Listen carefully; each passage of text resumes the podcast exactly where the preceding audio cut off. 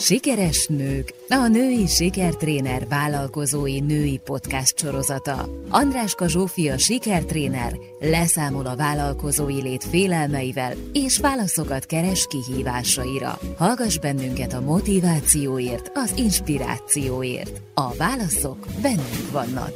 Sikeres nők. Sziasztok! Itt vagyunk az új adásunkkal, ami nem meglepő módon újra COVID vírusról fog szólni, illetve annak hatásairól a gazdaságra. Az előző adásban a, a gazdasági hatásokkal foglalkoztunk, és beszélgető társam Hűvös Ágnes volt, a Karzon Consulting stratégiai tanácsadó cégnek a egyik tulajdonosa.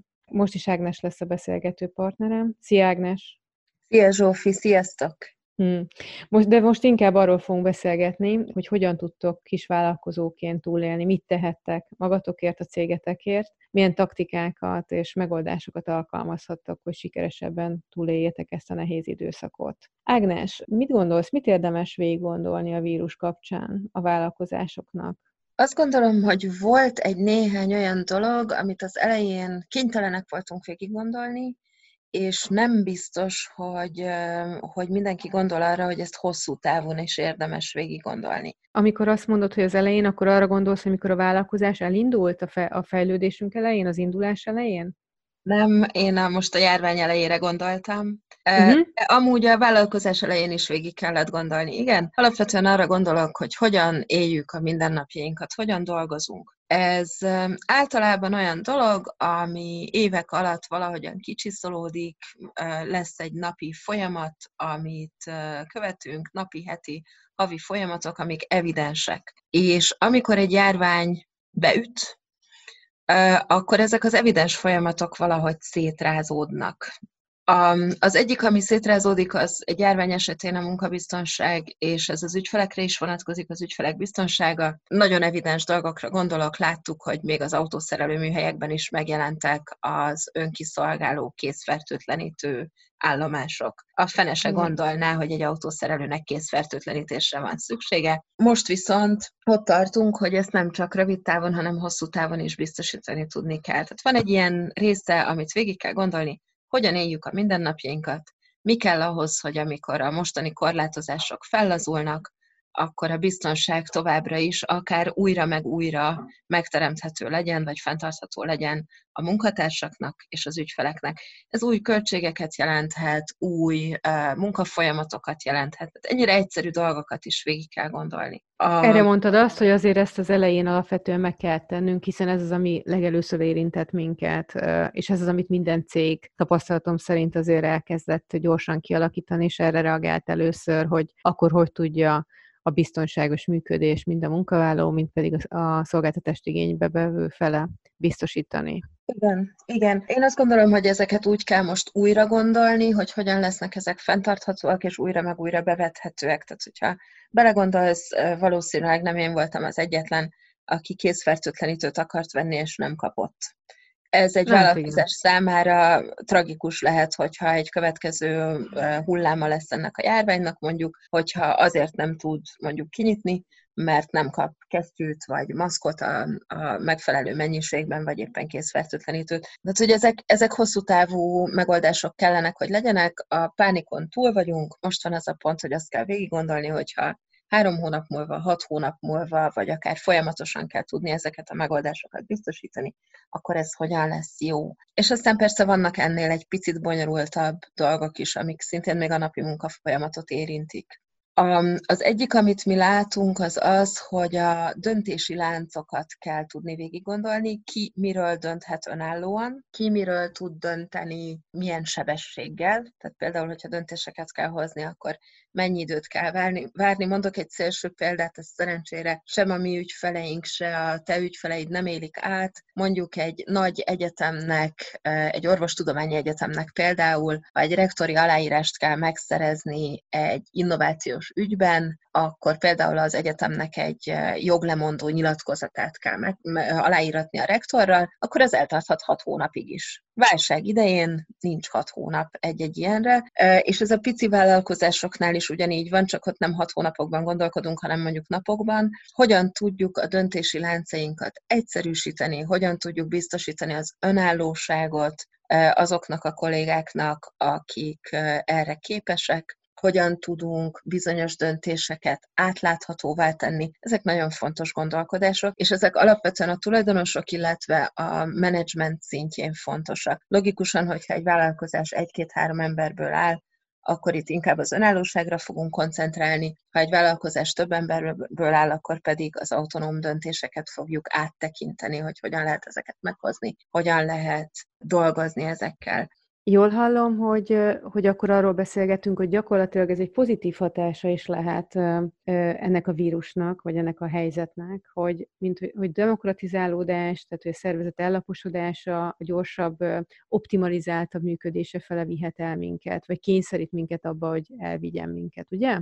Abszolút, igen, abszolút. És ez, ez egy nagyon örömteli dolog. Azt gondolom, hogy nagyon sok vállalkozás fejlesztéssel foglalkozó coach és üzleti tanácsadó olyanok, mint te, meg akár én, ennek most nagyon örülnek, mert ezek jól mérhető pozitív hatások. Az más kérdés, hogy az ember nem szeret menet közben lovat patkolni, jó lenne ilyenkor lelassítani, most éppen gyors, gyors változások közepette kell tudni ezeket kialakítani, de hosszú távon ennek nagyon nagy hozadéka lesz. És, és ilyen a harmadik is, amit szeretnék még mondani erről. A, ami még nagyon fontos, hogy, és ez az, amit szintén mi az ügyfeleinknél folyamatosan igyekszünk segíteni kialakulni, ez az, hogy legyen egy nagyon tiszta információmenedzsment és egy nagyon tiszta feladatmenedzsment.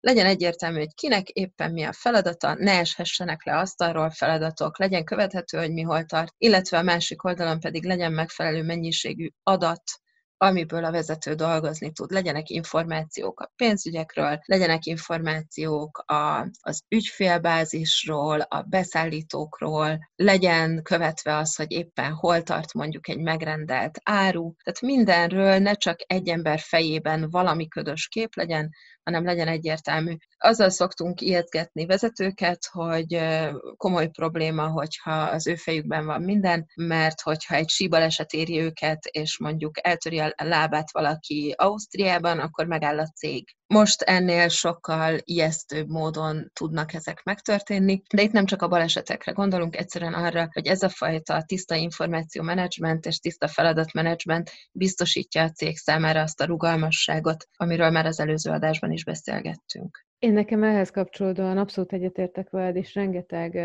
ügyfelemnél tapasztalom ugyanezt, hogy végre, és akkor ezt most idézőbe tettem, ráébre nagyon sok vezető arra, hogy eddig hiába nyomták őt abba az irányba, hogy ossza meg a tudását, hogy tegye ki, hogy legyen közösen elérhető a belső emberek számára is, mert ugye megszokták azt, hogy a személyes kapcsolódás, a személyes találkozások mentén őt minden nap megszólíthatták, és ugyanez nem volt egyébként optimális a működésükre tekintettel, hiszen minden tőlük, tőle kellett kérdezni, és állandóan megszakították őt a munka végzésében, de hogy másrésztről pedig nyilván ez hatalmat is adott neki, másrésztről pedig most egy olyan helyzet állt elő, hogy ezeket a személyes kapcsolódások ugye lecsökkentek, nehézkessé vált az információ áramlás, ezért sokkal egyszerűbb, tehát már hogy a személyes információ áramlás, hiszen nem lehet mindig mindennel fölhívni a, a cégtulajdonost, eddig csak odaszóltam, átszóltam az egyik asztaltól a másiktól, és megkérdeztem, most pedig az a helyzet alakult ki, hogy mindenért hívogatnom kell, e-mailt kell írnom, vagy föl kell hívnom, skype kell vele, és hogy megjelent az, hogy,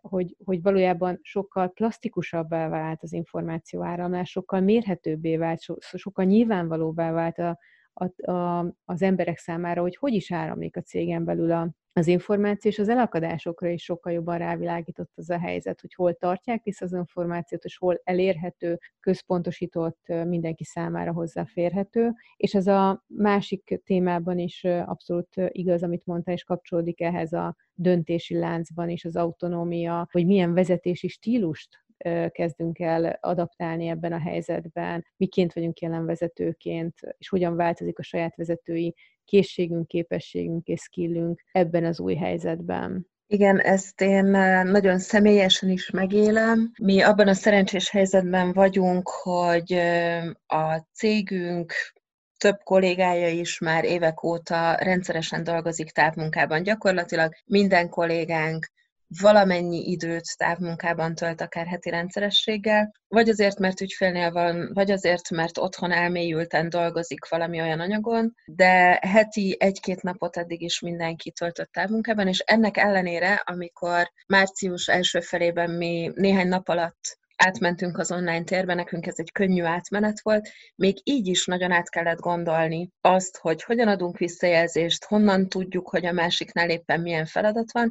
A szerencse, amiről én beszélek, az az, hogy nálunk nagyon erős a visszajelzés kultúrája, nagyon jó módon tudunk egymásnak jelezni, és ezért Például a front office kollégánk azonnal jelezte azt, hogy nem tudja, hogy milyen üzenetet láttunk, és mit nem. Ugye, amikor uh-huh. ott mhm. ülünk az irodában együtt, akkor látom, hogy bólint. Meg én is, hogyha hallom, Igen. amit mond, akkor legalább egy biccentés van, vagy rámosolygok, vagy integetek a kezemmel. És itt most nem volt, tehát egy csomó apró eljárást elkezdtünk kidolgozni olyan kihívásokra, amikre eddig nem. És azért is fontos ez most a, a kisvállalkozások számára is, mert ahogy már korábban erről beszéltünk az előző adásban, itt ugye részben hullámokban visszatérhet ez a fajta kényszerű bezártság, illetve és akkor itt egy kicsit átkötődöm a következő kérdésre, hogy mi mindennel kell foglalkozni. Biztos vagyok benne, hogy például sok kisvállalkozás meg fogja fontolni, hogy sokkal több időt töltenek home office-ban, mert a költségstruktúra megváltozik. Mm-hmm.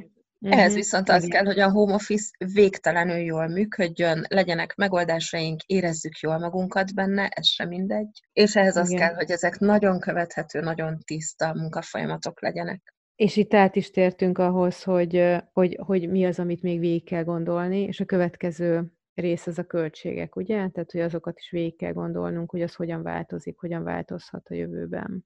Igen, azt szoktuk javasolni a vállalkozóknak, akikkel dolgozunk, hogy a költségről ne úgy gondolkodjon, hogy mi az, amit elkölt, ne a kimenő pénzről gondolkodjon, hanem arról gondolkodjon, hogy mire van feltétlenül szüksége, mi az, amit be kell hoznia a cégbe pénz ellenében. És innentől kezdve az is látszik, hogy nem az a jó megoldás, ha azt mondom, hogy minden költségemből megpróbálok visszavágni. Egy válság idején az egyértelmű, hogy az összköltséget csökkenteni kell. Azok fognak nyerni, akik lejjebb tudják nyomni, drasztikusan lejjebb tudják nyomni a költségeiket, de ez nem úgy működik, hogy mindenből egy kicsit. Ez az mhm. úgynevezett fűnyíró, ez semmit nem ér sajnos ilyenkor, hanem azon kell gondolkozni, hogy mik azok a, az értékek, amiknek mindenképpen meg kell jelennie ahhoz, hogy egy üzletfolytonosságot tudjunk biztosítani. Mi az, aminek mindenképpen ott kell lennie a cégben, hogy működni tudjunk, hogy értéket tudjunk teremteni, és természetesen, hogy bevételeket tudjunk generálni. És amikor ez megvan, akkor egyszer csak kiderül, hogy egy csomó mindenre nincs szükségünk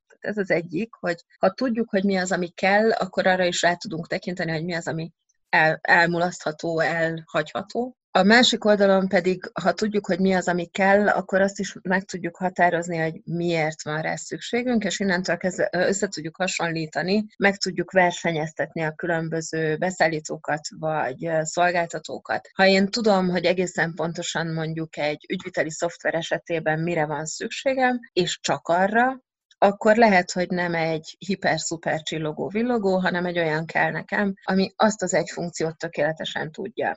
Logikusan ez egy sarkítás, mert pont az ügyviteli szoftverek mindig sok funkciósak, de meg, meg nehéz váltani őket, úgyhogy nem volt nagyon jó példa, Megbocsátjuk. Igen.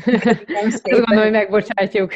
Én értettem, és, szerint, Igen. és szerintem a hallgatók is. Aha nem a, nem a fűnyíró a megoldás. A másik pedig, hogy főleg a fiatal vállalkozásoknál a korai fázisban, ami nagyon nagy gondot szokott okozni, hogyha a fix költségek magasak. Mondjuk van egy irodánk, hm. és ezt béreljük, azt minden hónapban ki kell fizetni, akkor is, ha bent vagyunk, akkor is, ha nem. Sokszor azt látjuk, ahogy érettebbé válik egy cég, hogy a változó költségek kisebbek lesznek, vagy legalábbis mondjuk a fajlagos változó kisebb lesz, mert mondjuk, hogyha nagy tételben vásárolok valamit, akkor az egységár alacsonyabb, és a fix uh-huh. költségek növekednek. Igen. Viszont válság idején ugye a fix költségek kitermelése a legnagyobb gond, tehát valószínűleg egy ilyen furcsa visszarendeződést fogunk látni, hogy esetleg a változó költségeink megint arányában magasabbá válnak, és a fix költségeink csökkennek. Tehát megint az az üzenet, hogy a költségeket ne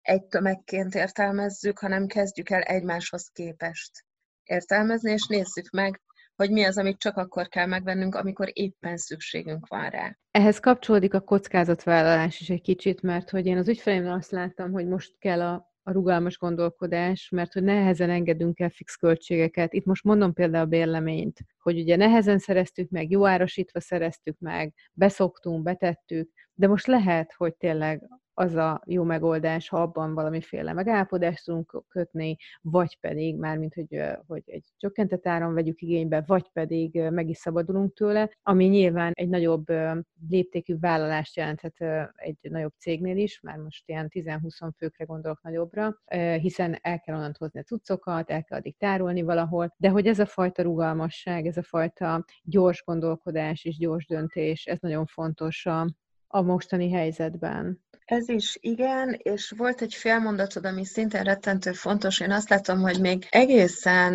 nagyocska vállalkozásoknál is sokszor a vezető nem tud jól alkudni. Pedig, hogyha Aha. belegondolunk, akkor itt minden szereplő érdekelt abban, hogyha például én egy jó bérlő voltam eddig, és pontosan fizettem, akkor a bérbeadó engedjen az árból, hiszen neki jó bérlőt találnia megint, az egy költség az ő oldalán. Lehet, hogy neki Abszolút. érdemes megosztani velem ezt a fájdalmat, és azt mondani, hogy rendben van, fizessek kevesebbet, amíg állásidő van, viszont cserébe ő meg fenntartja nekem ezt a lehetőséget, nem az lesz, hogy neki most nulla a bevétele, és egyszer csak majd megint lesz, hanem van egy stabil jó bérlője. Egy csomó ilyen alkuhelyzetet látunk, és itt igen, benne van az a fajta bátorság is, hogy az ember végig gondolja, hogy mi a legrosszabb, ami történhet, a legrosszabb, ami történhet, az az, hogy így is úgy is felmondjuk mondjuk azt a bérleményt. Tehát igazából rosszabb helyzetet nem tudunk elérni egy alkú helyzettel, csak ugyanazt a rosszat, mint ami megtörténhet. A másik oldalon pedig adott esetben költségoldalon nem is olyan rossz az. Tehát én azt gondolom, hogy érdemes tárgyalásos helyzetekbe belemenni,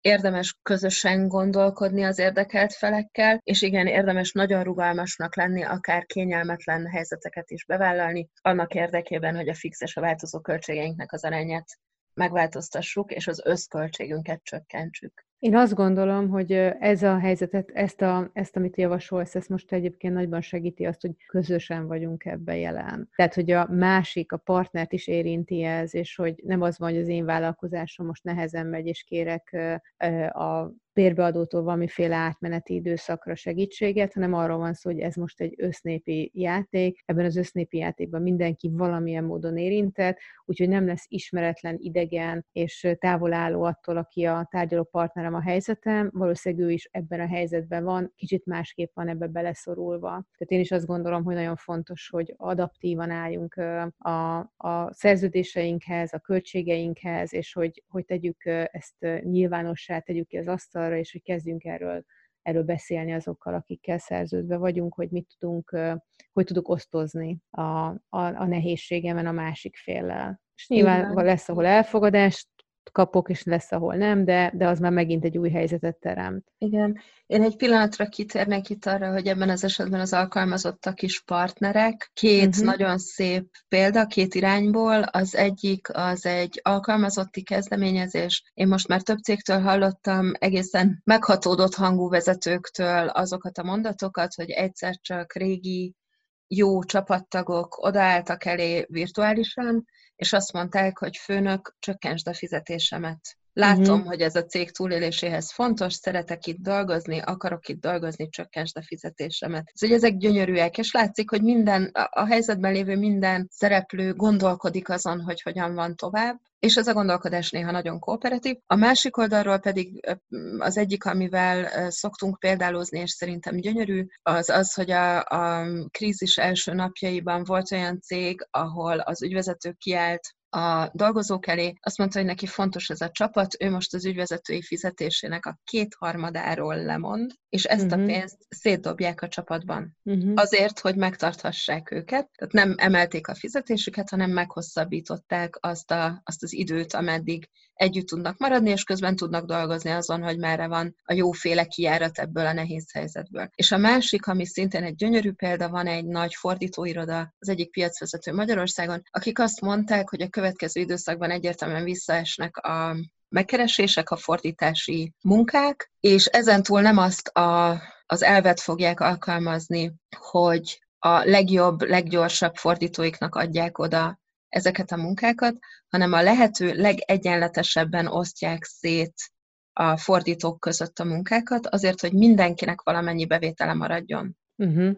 Ezek uh-huh. szerintem gyönyörűek. Ez arra is példa, amit az előző adásban érintettünk, hogy mennyire fontos a csapat, hogy elkezdjünk csapatként gondolkozni, hogy közösen vagyunk benne a slamaszkritikában, tehát nem az, hogy van egy vezető, aki egy döntést hoz, és akkor mindenki benyeli azt, és hogy a vezető megvédése, a, a profit megvédése a legfontosabb, hanem hogy fenntartani közösséget, a, a vállalatot, a céget ebben a nehéz helyzetben, és közösen végevezni ezen a hullám hegyen, völgyön, tengeren, és aztán majd, amikor ez kisimul, akkor szépen lassan visszarendeződni. Mi az, amit még érdemes végig gondolni? Itt most az jut eszemben, hogy én ugye coachként dolgozom, és van nekem egy adatvédelmi szabályzatom, személyesbe jöttek eddig nekem az emberek, főként voltak nyilván online folyamataim eddig is, de hogy azért nekem végig kell gondolnom azt, hogy hogyan vagyok én most az adatvédelmi rendelkezéseimmel összhangban az új működésem, ahogy átkerültem az online térbe, ahogy sokkal több mindent átvittem ide. Ez is egy téma, amit érdemes végig gondolni, ugye?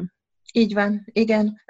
Az egyik, ugye elég friss élmény a GDPR szabályozás, és még bőven nem rázódtunk bele, amikor új kihívások lettek az például, hogy olyan vállalkozások, amik eddig az offline térben működtek, mint például a te vállalkozásod, azok nagyon nagy részben átmentek az online térbe, ez például egészen meredek módon megváltoztatta azt, hogy milyen adatokat hogyan kezelnek ezek a vállalkozások. Itt ezekkel a jogi kihívásokkal azonnal foglalkozni kell. Nagyon sok adatbiztonsági kérdés, nagyon sok jogosultsági kérdés merül fel, amik újak. És ugyanígy az ügyfelekkel kapcsolatban, ha csak arra gondolunk, hogy átmentünk az online térbe kereskedni, vagy mondjuk adott esetben olyan személyes adatokhoz kezdtünk hozzáférni, amikhez eddig nem. Például egy gyár kapujában megmérik valakinek a lázát, és fölírják, hogy ma lázas volt-e vagy nem. Ilyen kérdés eddig nem volt. Uh-huh. Úgyhogy ezek nagyon-nagyon fontosak, ezeket mindenképpen jogilag kezelni kell, mert később nagyon vissza tudnak ütni. És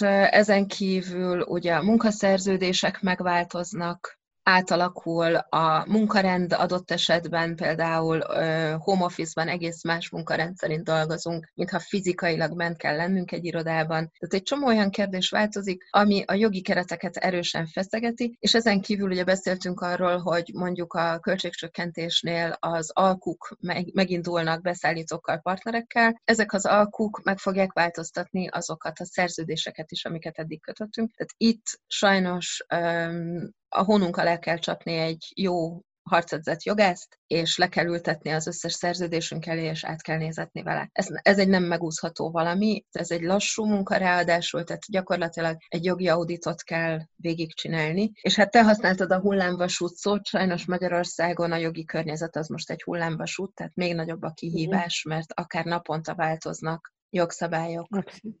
Abszolút. Abszolút. Ezzel egyetértek, hogy ez, ez az egyik legkényesebb téma egyébként a vállalkozásoknak, és egyben egyébként a legelhanyagoltabb, tehát a legkevesebb fókuszkapó. A következő az, ami eszembe jut, hogy végig kell gondolni, az az értékláncunk, ugye? Ez, ez megmondom őszintén, hogy ezt a kifejezést és ezt a fajta gondolkodást, ezt te hoztad be nekem is, és hogy nagyon szeretem ezt a gondolatot, ahogy, ahogy tőled eltanultam, hogy, hogy mi az, amit az értéklánc tekintetében érdemes végig gondolni a, a vállalkozásoknak.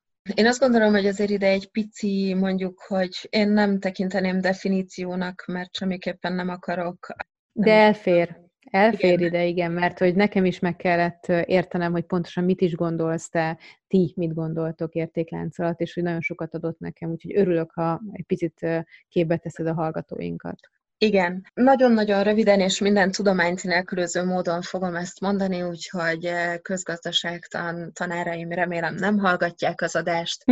Alapvetően arról van szó, hogy az érték, az, amit gazdasági értéknek tekintünk, és az, amit az ügyfél értéknek tekint, az valahogyan létrejön, és végigmegy a mi vállalkozásunkon, és a végén kihotyan, és az ügyfél megfogja, és boldogan elviszi. És ez, ahogyan ez végigmegy, ennek van egy nagyon jól lerajzolható logikája, vannak beáramló javak, amik lehetővé teszik, hogy dolgozzunk. Itt anyagokra, eszközökre, szoftverekre, mindenfélére lehet gondolni. Vannak belső gyártási folyamataink, itt egy szolgáltató pont ugyanúgy gyárt egy frizurának a gyártási folyamata, az maga az a tény, ahogyan vagdossa a fodrász a hajunkat, tehát itt van a gyártási folyamat, van az értékesítésnek a folyamata, a marketingnek a folyamata és az értékesítésnek, és az értékesítés után is vannak, vannak ügyfélkiszolgálási folyamatok.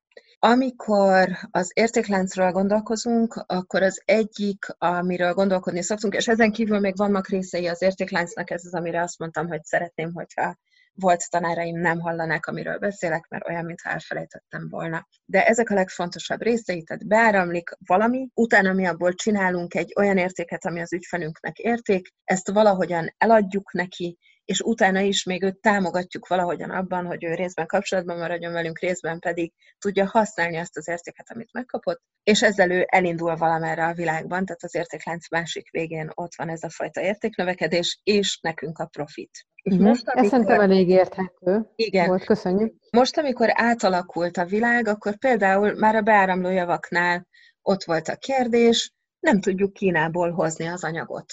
Kész egy csomó vállalkozás megakadt azon, hogy nem érkeztek meg az alapanyagok. Vagy ehhez, mondjuk, van egy, igen. ehhez van egy személyes példám is, tönkrement a megbukon, és nem tudják megcsinálni, mert hogy a, hozzá az alkatrészt nem lehet berendelni. Úgyhogy Ugye ez nyilván egy szerviz életébe is nehézséget okoz, hiszen ő abból él, hogy engem kiszolgál, és vissza kellett küldeniük azzal, hogy megtettek mindent, minden forrást megpróbáltak felkutatni, de hogy nem lehet hozzáférni most ehhez. Ez nyilván neki is pénzkiesés, nekem meg a működésemet nagyban megnehezíti.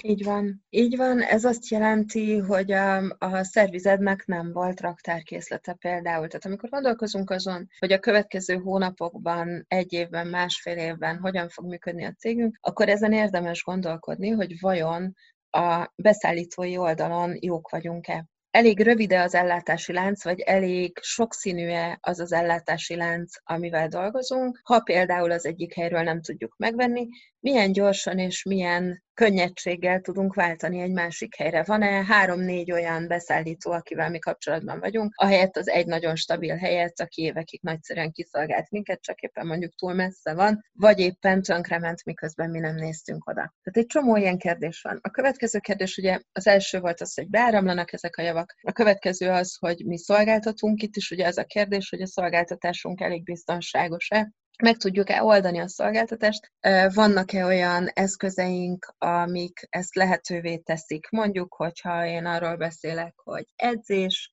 ott az edzés működött egy offline térben. Hogyha ennek a, az edzőnek van már kiépült online megoldása, akkor ő akkor is fog tudni szolgáltatni, hogyha hazakényszerülnek az emberek. Éppen most olvastam ma reggel egy jópofa dolgot, Latin Amerikában, azt hiszem, de ebben nem vagyok biztos, egy edzőterem úgy döntött, hogy a bezártság idejére bérbead bizonyos gépeket, kisebb gépeket, és csoportos edzéseket csinál Zoomon. Uha. Uh-huh.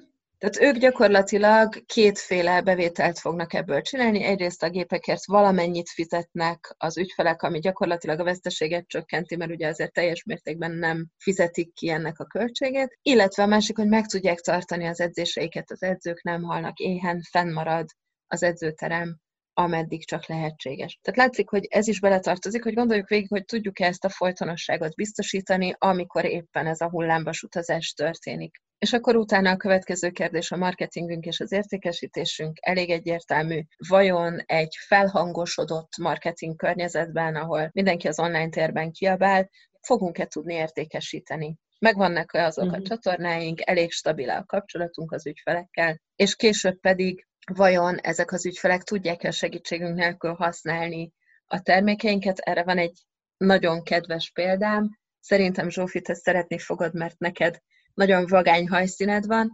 Van egy londoni hajszalon, akik eh, prémium eh, hajfestéseket is csinálnak többek között, nagyon vagány, izgalmas színeket csinálnak, és eh, arra jöttek rá, hogy ők hiába tudják eladni online a, professzionális fodrász termékeiket, hogyha a nők nem mernek a saját hajukhoz hozzányúlni, mert ki tudja, milyen zöld, meg milyen kék lesz. Elég nehéz elképzelni, hogy mi erre a jó megoldás, ők kitaláltak egy olyat, hogy csinálnak szalompartikat, szalombulikat, ahol fodrász segítségével otthon festenek maguknak nők hajat, és ezt úgy indították be, hogy felkértek egy néhány sztárt, akik még soha életükben nem nyúltak a saját hajukhoz, mert tiltotta a szerződésük, hogy ezt megtegyék, hogy akkor most itt az idő, úgyis otthon ülnek, úgyse lesz forgatás, úgyse lesz divatbemutató, tessék hajat festeni. És ezt felvették, ahogy ezek a nagyon-nagyon gyakorlott, ám de nagyon e, vagány tárok a saját hajukat festik, különböző ombre megoldásokkal, színátmenetekkel, a szivárvány minden színében, türkiz és sárga és gyönyörű, és boldogan kacagnak belenézve a tükörbe, mert látják, hogy sikerült. Jó, ez engem, ez engem felcsigázott, utána fogok nézni ennek. Sejtettem, hogy ez neked. Köszönöm az ötletet, igen, ez nekem is nyilván kihívás, hogy maradok én ilyen hajszínű itthon. Van-e még valami, ami az értéklánchoz tartozik, vagy át tudunk térni a következő témánkra, ami esetleg, ami szerintem sok mindenkit izgat, és sok mindenkit foglalkoztat, és látom, hogy nagyon sok rossz megoldás is született ebben. Ez pedig az árazás, hogy hogy hogy vagyunk mi az árazással, nagyon sokan elkezdtek olcsóbban, ingyen adni dolgokat, hogy hat ez a piacra, kell ezt csinálnunk, kövessük-e a többieket, uh-huh. mit gondolunk erről?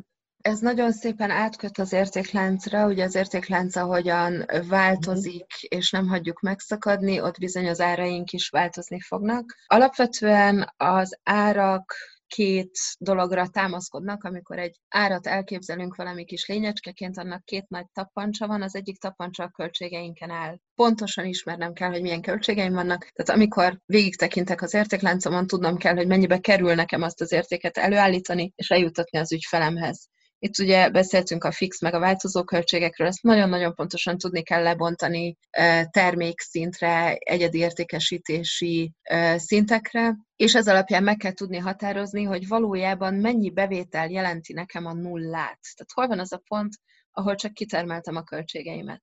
Uh-huh. Ami nagyon-nagyon fontos, nem szabad ez alá ejteni. Ha ez alá ejtem, akkor gyakorlatilag elkezdem kivéreztetni a cégemet, és kinél mennyi idő van, hogy néhány hét van, hogy néhány hónap alatt vérzik el egy cég pusztán azért, mert a költségei aláejtette az árait. Vannak olyan közgazdasági helyzetek, amikor erre szükség van, hogy aláítsuk az árakat, de azért alapvetően nem szoktuk javasolni, főleg akkor nem, ha valaki nincs tisztában vele, hogy ezt csinálja.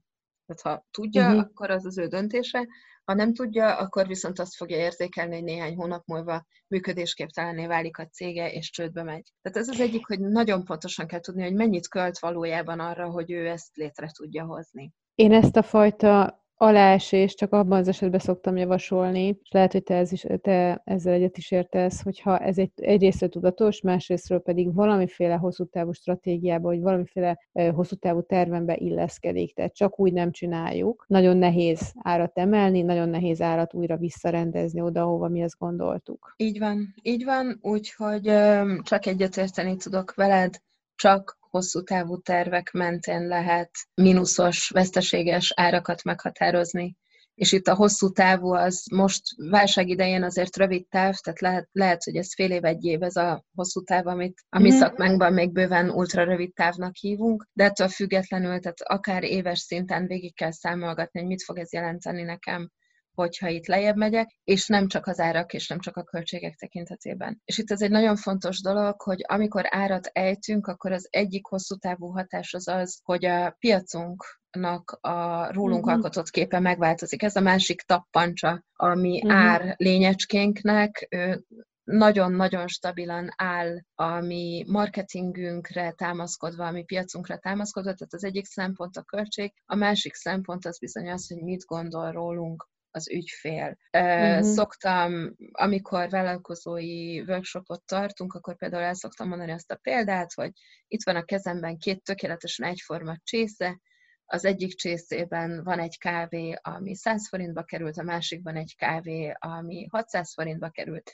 melyiket kéred? És érdekes módon a workshop résztvevők mindegyike a 600 forintosat kéri, pedig semmi más nem tudott róla, csak az árat. Tehát nagyon fontos uh-huh. azt mhm. végig gondolni, amikor árat ejtünk, hogy mit közvetítünk uh-huh. az mhm. ügyfél felé. Vajon lehet-e, hogy ügyfelet váltottunk? Amikor árat mhm. ejtettünk? Lehet-e, hogy éppen elveszítjük az izzadságosan megszerzett piacunkat? Lehet-e, hogy elkezdjük azt üzenni, hogy a miénk vacak, vagy elkezdjük azt üzenni, hogy mi bajban vagyunk, és ezért ejtünk árat? Nagyon-nagyon fontos, hogy az ár ejtés az egy kommunikáció, és ez, ez hosszú távon foghatni. És itt át is értünk egyébként ahhoz a témához, ami szerintem megint nagyon fontos, hogy, hogy ez a targetálás, hogy, hogy nem, nem váltunk célcsoportot. Tehát ugye pont ez az, amit szerintem nagyon sokan nem tudatosítanak, hogy amikor elkezdek ingyen adni valakit, vagy valamit, a szolgáltatásomat, akkor egy olyan valakit fog behúzni, vagy ha olcsóban, aki egyébként alapvetően nem az én célcsoportom. És hogy ez a fajta célcsoportváltás, ez, ez nem szerencsés. Viszont szerintem nagyon fontos annak tudatosítása, hogy igenis fókuszáltabban kell most megtalálnunk a célcsoportunkat. Ez az én szakmámban is igaz, hogy ki az, aki most erre vevő, ki az, akinek ez a szolgáltatás, amit én nyújtok, most a jelen esetben elérhető, megfizethető, kell neki, és ez valahogy nekem, legalábbis az én helyzetemben ez úgy alakul ki, hogy a meglévő célcsoportomon belül lett egy szegmens, aki még mindig tud és akar igénybe venni ilyen szolgáltatást. Mit gondolsz te erről? Igen, én azt gondolom, hogy az egyik jó megoldás az az, hogyha sokkal pontosabban targetálunk, ez amúgy a marketing költségeinket is kordában tartja. Uh-huh. Minél nagyobb célpiacnak kiabálunk, annál többbe kerül a marketing, és ez nem fog több bevételt hozni közben. Pontosabban kell érteni a piacot, nagyon pontosan kell tudni megfogalmazni, hogy mit adunk el, és innentől kezdve, ha értem a piacomat és értem az igényeit, akkor azt is fel fogom ismerni, hogy valójában kell-e váltanom, vagy nem, rá vagyok-e kényszerítve, vagy nem. Van, amikor nagyon változnak az igények, én most láttam egy nagyon bájos ilyen mikropiacváltást, van egy nagyszerű fotós, aki Ausztráliában él most, egy francia fotós, és ő alapvetően ilyen művészeti igényű prémium nagy posztereket, meg képeket árul a fotóiból. Egyszer csak megjelent a sok darabos, nagyon jó minőségű puzzle a kirakós az ő webshopjában, eddig nem volt. Uh-huh, uh-huh. Azért váltott, mert azok az ügyfelek, akik eddig vették az ő termékeit, azok bizony otthon csücsülnek egyedül. Uh-huh. Egy másik igényre válaszol, ezzel valószínűleg minimális mértékben piacot is vált, hiszen nem feltétlenül művészetvásárló az, aki puzzle vásárol, sok darabos puzzle ez nem feltétlenül azonos, de ő átfogalmazta azt, hogy milyen értéket tud szállítani. Tehát ő egy érintkező piacot megtalált, miközben nem adta fel az eddigit. Ez vajaz nekem arra, amiről már sokat beszéltünk most is, meg az előző adásban, hogy tartsuk a kapcsolatot a célcsoportunkkal, hogy, hogy, hogy legyünk velük szoros kontaktusban, hogy, hogy figyeljük őket, hogy tudatosítsuk, hogy most mire van igényük, hogy hogyan változik az ő igényük ebben a jelen helyzetben. Igen, és nagyon gyakran nem az árakkal kapcsolatban kell dolgozni. Tegnap beszélgettem egy ügynökségnek a vezetőjével, 30 éves vezetői tapasztalattal a kreatív iparban, és ő azt mondta, hogy náluk van egy néhány nagyon jó, nagyon régi ügyfél, akik most a leállás miatt időlegesen fizetésképtelenné váltak, viszont tönkre mennek, ha leáll a marketingjük. És uh-huh. ott például nem azon dolgoztak, hogy csökkentsék az árakat, mert akkor a marketing ügynökség pont ugyanúgy tönkre megy, mint az ügyfelei, hanem azon, hogy milyen fizetési megoldásokat tudnak javasolni nekik. Halasztott fizetés, részletek, hosszú távú megoldások, egész sokfélét felsoroltak különböző ügyfeleknél, ügyfelenként leültek, és végig gondolták, hogy hogyan lesz az, hogy ez ugyanannyiba kerül az ügyfélnek, de mégis képes kifizetni, mert nem akkor kell kifizetni, amikor éppen áll a cége. Kereskedő cégek az ügyfeleik elsősorban.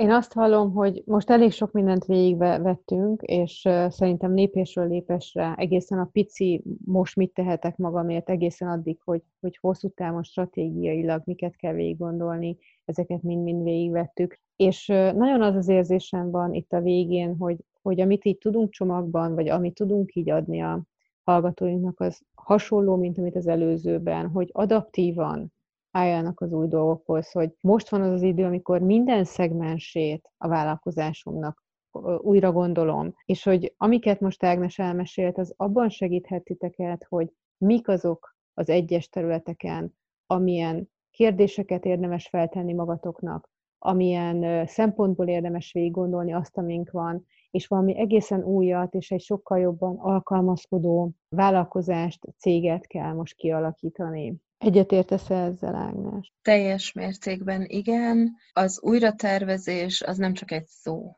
Most én azt gondolom, mhm. hogy a legfontosabb vezetői és tulajdonosi feladat az az, hogy szépen nyugodtan leüljünk, és lépésről lépésre az egész céget úgy gondoljuk végig, mint hogyha egy teljesen új cégről beszélnénk, mert ami körülötte van, az teljes mértékben megváltozik. Hmm. Egyetértek vele, és az a szerencsé, hogy azért vannak olyan szolgáltatók, mint például ti is, Ágnes, akik, akik ebben tudnak segíteni cégeknek, hogy ebben a helyzetben hogy tudnak fennmaradni, hogy tudnak tartósan megmaradni, illetve majd ráállni a növekedési pályára akkor, amikor már lehet növekedni. Nagyon szépen köszönöm, Ágnes, a beszélgetést. Én köszönöm. És lányok, nektek pedig sok kitartást kívánunk, és remélem, hogy adtunk elég muníciót nektek arra, hogy, hogy tudjatok dolgozni a saját cégetekkel és vállalkozásotokkal, és fel tudjátok mérni azt, hogy mi az, amit itt és most megtehettek magatokért és a vállalkozásotokért. Sziasztok, és remélem találkozunk hamarosan.